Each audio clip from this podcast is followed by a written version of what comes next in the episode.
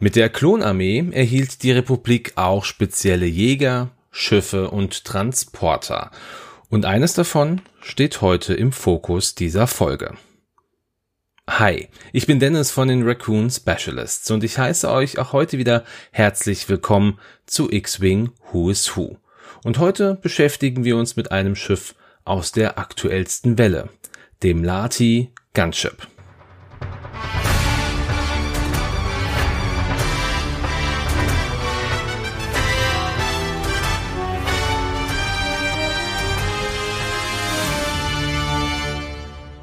Dieses Schiff, das hat viele Namen. LAAT slash I steht hierbei für Low Altitude Assault Transport Infantry, was zu Deutsch so viel bedeutet wie Tiefflug Angriffstransporter Infanterie und abgekürzt wird es im Deutschen mit TFAT Schrägstrich I Kanonenboot. Wir bleiben aber lieber beim Lati. Das hat sich eingebürgert und es geht auch einfach wesentlich leichter von den Lippen. Das Lati wurde als eines von vielen verschiedenen Modellen durch die Rothana Heavy Engineering gebaut. Rothana, das war ein Tochterunternehmen der Kuat Drive Yard und war für den Bau verschiedenster republikanischer Raumschiffe, aber auch Walkern zuständig.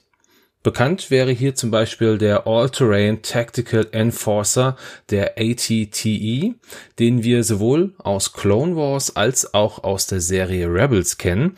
In Rebels wird er von Rex und seinen Kameraden genutzt.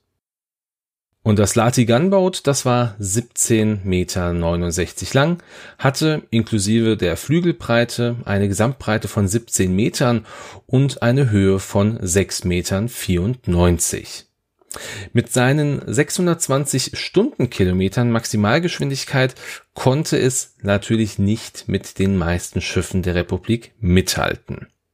Bei der Bewaffnung aber konnte das Lati mithalten, denn es hatte an der Front eine Laserkanone, es hatte drehbare Laserkanonen an den Flügeln, welche aber auch optional waren, sowie Raketenwerfer, die mit einem am Heck montierten Raketengürtel gespeist wurden. Geflogen wurde das Schiff von einem einzelnen Piloten, der aber durch einen Co-Piloten bzw. einen Kanonier unterstützt werden konnte. Je nach Ausstattung hatte das Schiff noch bis zu vier weitere Kanoniere und konnte bis zu 30 Passagiere transportieren, die aber im Laderaum stehen mussten. Die primäre Rolle war, wie es der Name schon sagt, Klontruppen zu transportieren, sowie auch Boden- und Luftunterstützung zu geben. Erstmals wurde das Kanonenboot 22 Jahre vor der Schlacht von Yavin während der Schlacht von Geonosis eingesetzt. Hier führte Großmeister Yoda einige der Schiffe mitsamt der neuen Armee der Republik in die Schlacht, um hier auch Senatorin Amidala und einige Mitglieder der Jedi zu retten. Während der kompletten Klonkriege wurde das Lati eingesetzt und es nahm an den verschiedensten Schlachten teil, zum Beispiel die Schlacht von Teth oder auch die von Umbara. Zum Ende von Episode 3, nachdem Anakin Skywalker Mace Windu darüber informiert hatte, dass Palpatine wohl der Sith Lord Sidious war, flogen die Jedi-Meister Windu, Fisto, Kolar und Tien mit einem Lati-Gunboat zum Senatsgebäude, um dort Palpatine zu stellen. Zum Ende von Episode 3 und dem Aufstieg des Imperiums blieben die Lati-Kanonenboote weiterhin im Einsatz des Imperiums, bis sie jedoch irgendwann durch die Lambda-Class-Shuttles als Transporter ersetzt wurden. Jedoch nutzten nicht nur imperiale, sondern auch Rebellenstreitkräfte aufgegebene und ausgemusterte Kanonenboote. Auch einige Wookies, die auf Kashyyyk einen Widerstand anführten, nutzten einige der Kanonenboote, die nach den Schlachten dort ja liegen geblieben sind, wie es im Buch Star Wars Nachspiel Lebensschuld dargestellt wurde. Den kanonischen ersten Auftritt hatte das Kanonenboot 2002 in Episode 2 Angriff der Klonkrieger. Bevor wir jetzt gleich mit dem Piloten anfangen, noch ein kleiner Fun Fact. Das Design des Kanonenbootes, das wurde durch den russischen Angriffshubschrauber Hind inspiriert. Und dann beginnen wir jetzt mit den Piloten. Und der erste, das ist der unlimitierte Pilot des 212. Angriffsbataillons. Und wie immer gibt es natürlich über diese unlimitierten Piloten gar nicht so viel zu erzählen, aber das 212. Angriffsbataillon, das war eines der Militärbataillone der großen Armee der Republik, die von General Obi-Wan Kenobi und Commander Cody angeführt wurden. Dieses Bataillon fasste 576 Klonsoldaten und war bei einer Vielzahl von Schlachten während der gesamten Klonkriege vertreten. Die erste große Schlacht, das war die von Christophsis. Später war sie dann auch Teil der Befreiung von Ryloth und bei der zweiten Schlacht von Geonosis war sie auch dabei. Doch die wohl wichtigste Schlacht, das war die von Utapau, bei der Obi-Wan Kenobi General Grievous vernichten konnte. Nach dem Sieg über Grievous gab Obi-Wan noch einen Befehl an Cody, bevor dieser die Order 66 von Palpatine befohlen bekam und Obi-Wan abschießen ließ. Nachdem das Imperium gegründet wurde, wurde die 212. in die imperiale Armee eingegliedert. Ja, und den ersten kanonischen Auftritt, den hatte die 212. in Episode 3, die Rache der Sith. Sie wurde aber auch durch Star Wars The Clone Wars schon etwas eher in den Kanon eingebunden. Kommen wir aber nun zum ersten limitierten Piloten mit dem Rufnamen Hound.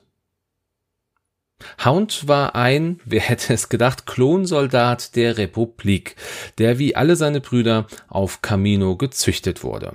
Im Laufe seines Lebens wurde er zum Sergeant der Advanced Recon Force, die circa 20 Jahre vor der Schlacht von Yavin auf Coruscant stationiert war. Er war einer der speziell ausgebildeten Massive-Führer. Ein Massive, das ist eine Art Spürhund, den ich gerne bildlich mal in den Show Notes hinterlegen werde. Und Achtung, nun folgen ein paar Spoiler zu Clone Wars Staffel Nummer 5. Nachdem Ahsoka Tano als mutmaßliche Attentäterin auf den Jedi-Tempel und Mörderin von Letter Turmont bezichtigt wurde, musste sie fliehen und sich verstecken.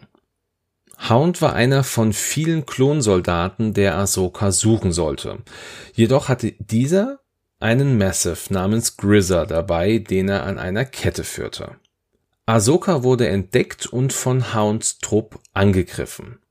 Nur mit Mühe konnte sie wieder entkommen, bis sie von Hound, Anakin und Captain Rex eingekesselt wurde. Ahsoka konnte dann aber durch einen waghalsigen Sprung fliehen. Hounds Helm hatte rote Streifen an der Front und eine Art Raubtiergebiss aufgemalt, was natürlich sehr gut zu seinem Namen dann auch passt. Er taucht das erste und auch das einzige Mal in der Serie Star Wars Clone Wars Staffel 5 Folge 18 auf, der Jedi, der zu viel wusste. Hound selber ist aber auch nie ein Lati Gunboat geflogen, was es in diesem Atemzug natürlich schwer macht nachzuvollziehen, warum er diese Fähigkeit hat, die da heißt, Nachdem ein befreundetes kleines Schiff in deinem Rotationswinkel einen Erschöpfungs- oder Anstrengungsmarker erhalten hat, falls du keinen Marker jenes Typs hast, darfst du jenen Marker auf dich selbst transferieren.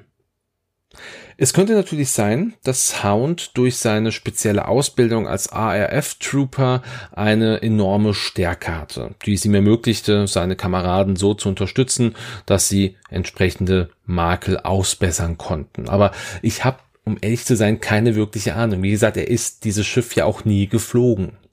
Schauen wir einfach mal, ob es beim nächsten Piloten vielleicht etwas besser wird, denn wir schauen uns jetzt Warthog an. Warthog, was im Deutschen so viel wie Warzenschwein bedeutet, war einer der Klontruppen, der für das 104. Bataillon unter dem Jedi-Meister Plo Koon diente. Schon von Kindesbein an wurde er zum Piloten ausgebildet und hatte auch entsprechend eine schnelle Auffassungsgabe und sehr gute Reflexe. Seine Ausbildung umfasste einige Schiffe, zum Beispiel den Z-95 der Klone, den V-19 Torrent und das Lati Gunboat. Er war Teil der Jägerstaffel, die den Planeten Grory attackierten. Unter der Leitung von Cessy Teen und Plokon schafften sie es durch einen gewagten Sprung aus dem Hyperraum, die Blockade über Quarry zu umgehen und die separatistischen Schiffswerften dort zu zerstören. Auch auf Felucia wurde Warthog eingesetzt und diente erneut unter dem Kommando von Plokon. Während der Schlacht über Felucia wurde er von zwei Droiden-Vultures in die Enge getrieben und konnte nur knapp durch Plo gerettet werden. Später wurde das 104. Bataillon unter dem Kommando von Wolfie nach Alena entsandt, um dort Hilfsgüter zu liefern. Und hier flog Warthog ein Lati Gunboat, die die Güter auf den Planeten bringen sollten. Zuletzt war er auch Teil der Schlacht von Kadavo, wo er zusammen mit dem Wolfpack ein Sklavenlager voller Tokruta-Sklaven befreien sollte. Hier flog er einen Z-95 Klonjäger, wurde aber während der Schlacht getroffen und konnte nur mit Glück sich in den Hangar eines republikanischen Transporter retten und überlebte die Schlacht. Seinen ersten Auftritt, den hatte Warthog im Clone Wars Comic dem Untergang geweiht von 2010 und hatte danach immer wieder Auftritte in der Serie Star Wars The Clone Wars. Seine Fähigkeit könnte man eventuell mit seiner Langlebigkeit verbinden. Seine Fähigkeit ist die folgende. Nachdem du oder ein befreundetes nicht limitiertes Schiff in Reichweite 0 bis 2 während der Kampfphase zerstört worden ist, wird jenes Schiff bis zum Ende jener Phase nicht entfernt.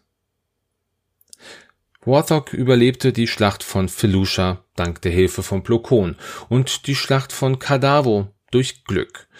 Natürlich geht es bei dieser Fähigkeit nicht ums direkte Überleben, aber um das Überleben zum Ende dieser Runde, was ich persönlich bei dieser Fähigkeit oder auch bei diesem Charakter sehr gut verbinden würde. Und zu guter Letzt blicken wir jetzt noch auf den letzten der Klonsoldaten in diesem Päckchen. Es geht um Hawk. Und auch Hawk war wieder nur ein Spitzname eines der Klone der Republik, der schon sehr früh während der Schlacht von Christophsis und der Schlacht von Teth gegen die Streitkräfte der Konföderation unabhängiger Systeme kämpfte. Seinen Spitznamen, den hatte er, weil er sich für Habichte oder Falken interessierte und seinen Helm auch mit einem solchen bemalte. Während der Schlacht von Christophsis gerieten die Soldaten der Republik in einen Hinterhalt der Separatisten, da der eigene Plan fehlschlug. Dieser erste Angriff der Republik, der endete also mit einem Rückzug und Hawk war einer der Lati-Piloten, die die Jedi-Generäle Obi-Wan Kenobi und Anakin Skywalker sowie die Klontruppen evakuierten. Während der Schlacht von Teth transportierte Hawk in seinem Kanonenboot Anakin, Ahsoka sowie Captain Rex und einige Truppen und konnte das Kanonenboot trotz eines heftigen Beschusses im Dschungel von Teth landen. Zusammen mit der 501. flog Hawk auch unter erschwerten Bedingungen bei der Schlacht von Umbara und musste ohne jedes Licht zu nutzen die Soldaten mit seinem Kanonenboot auf Umbara absetzen, was er durch seine enorme Erfahrung auch schaffte. Er war es übrigens, der Obi-Wan, Anakin und Ahsoka zusammen mit Rex auf dem Planeten Onderon absetzte. Die hatten nämlich dort den Auftrag, die Rebellengruppe rund um Saw Gerrera zu trainieren. Seinen letzten Auftritt hatte er dann in der sechsten Staffel von Clone Wars, wo er unter dem Kommando von Anakin Skywalker den Planeten Scipio zurückerobern sollte. Hier flog er aber nicht wie bisher das Lati Gunboat, sondern einen Z-95 Klonjäger und durchbrach mit seinen Kameraden die separatistische Blockade über dem Planeten.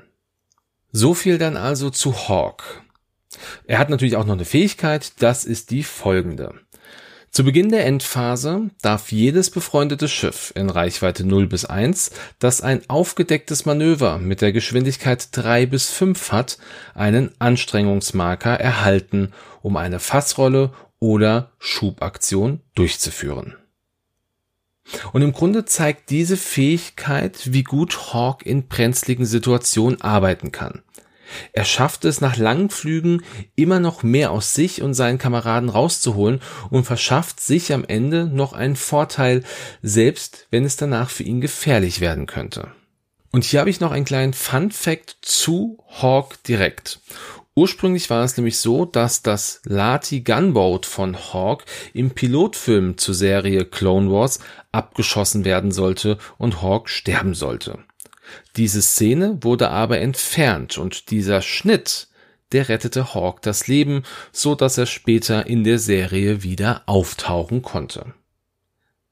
Seinen ersten Auftritt, den hatte er dann aber in der Serie selber in Star Wars The Clone Wars in der 16. Folge der ersten Staffel, der unsichtbare Feind.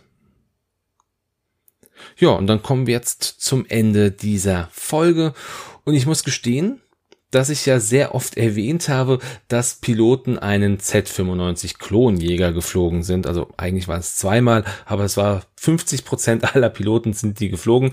Und ich muss ehrlich gestehen, auf dieses Schiff, auf den Z95 Klonjäger, hoffe ich natürlich auch noch im Miniaturenspiel. Es wäre also noch ein Schiff gegeben, was man machen könnte. Was denkt ihr denn dazu? Wäre das wirklich ein Schiff, was interessant wäre?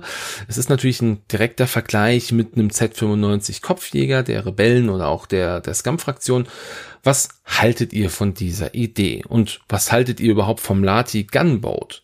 Habt ihr schon geschafft, eine gute Staffel zu bauen oder seid ihr noch so ein bisschen äh, hin und her gerissen? Lasst mich das gerne wissen. Auch wenn ihr coole Staffeln habt, schickt sie mir gerne über Facebook, über Instagram oder über die Discords von, äh, von Games on Tables oder auch von der Selbsthilfegruppe. Ich bin da natürlich auch immer aktiv und freue mich da über jedes Feedback auch zu dieser Folge im Allgemeinen. Ja, und ich werde euch in den Show Notes auch die entsprechenden Links hinterlegen, dass ihr auf die Discords kommen könnt oder halt mir bei Facebook oder bei Instagram Bescheid geben könnt. Wenn ihr darauf keine Lust habt, das könnte ja auch sein, dass ihr sagt, Mensch, ich würde dir ja gerne mal was erzählen dazu, aber ich habe keinen Bock auf die ganzen Social Media Geschichten. Es gibt eine E-Mail-Adresse, die ist auch in den Show Notes verlinkt. Einfach da mir eine Mail schreiben und dann werde ich da auch gerne drauf antworten. Ja, und dann sind wir jetzt am Ende und ich wünsche euch wie immer einen schönen Sonntag, einen guten Start in die Woche oder einen schönen Tag, wann auch immer ihr diese Folge hört. Bleibt weiterhin gesund, macht's gut und ciao.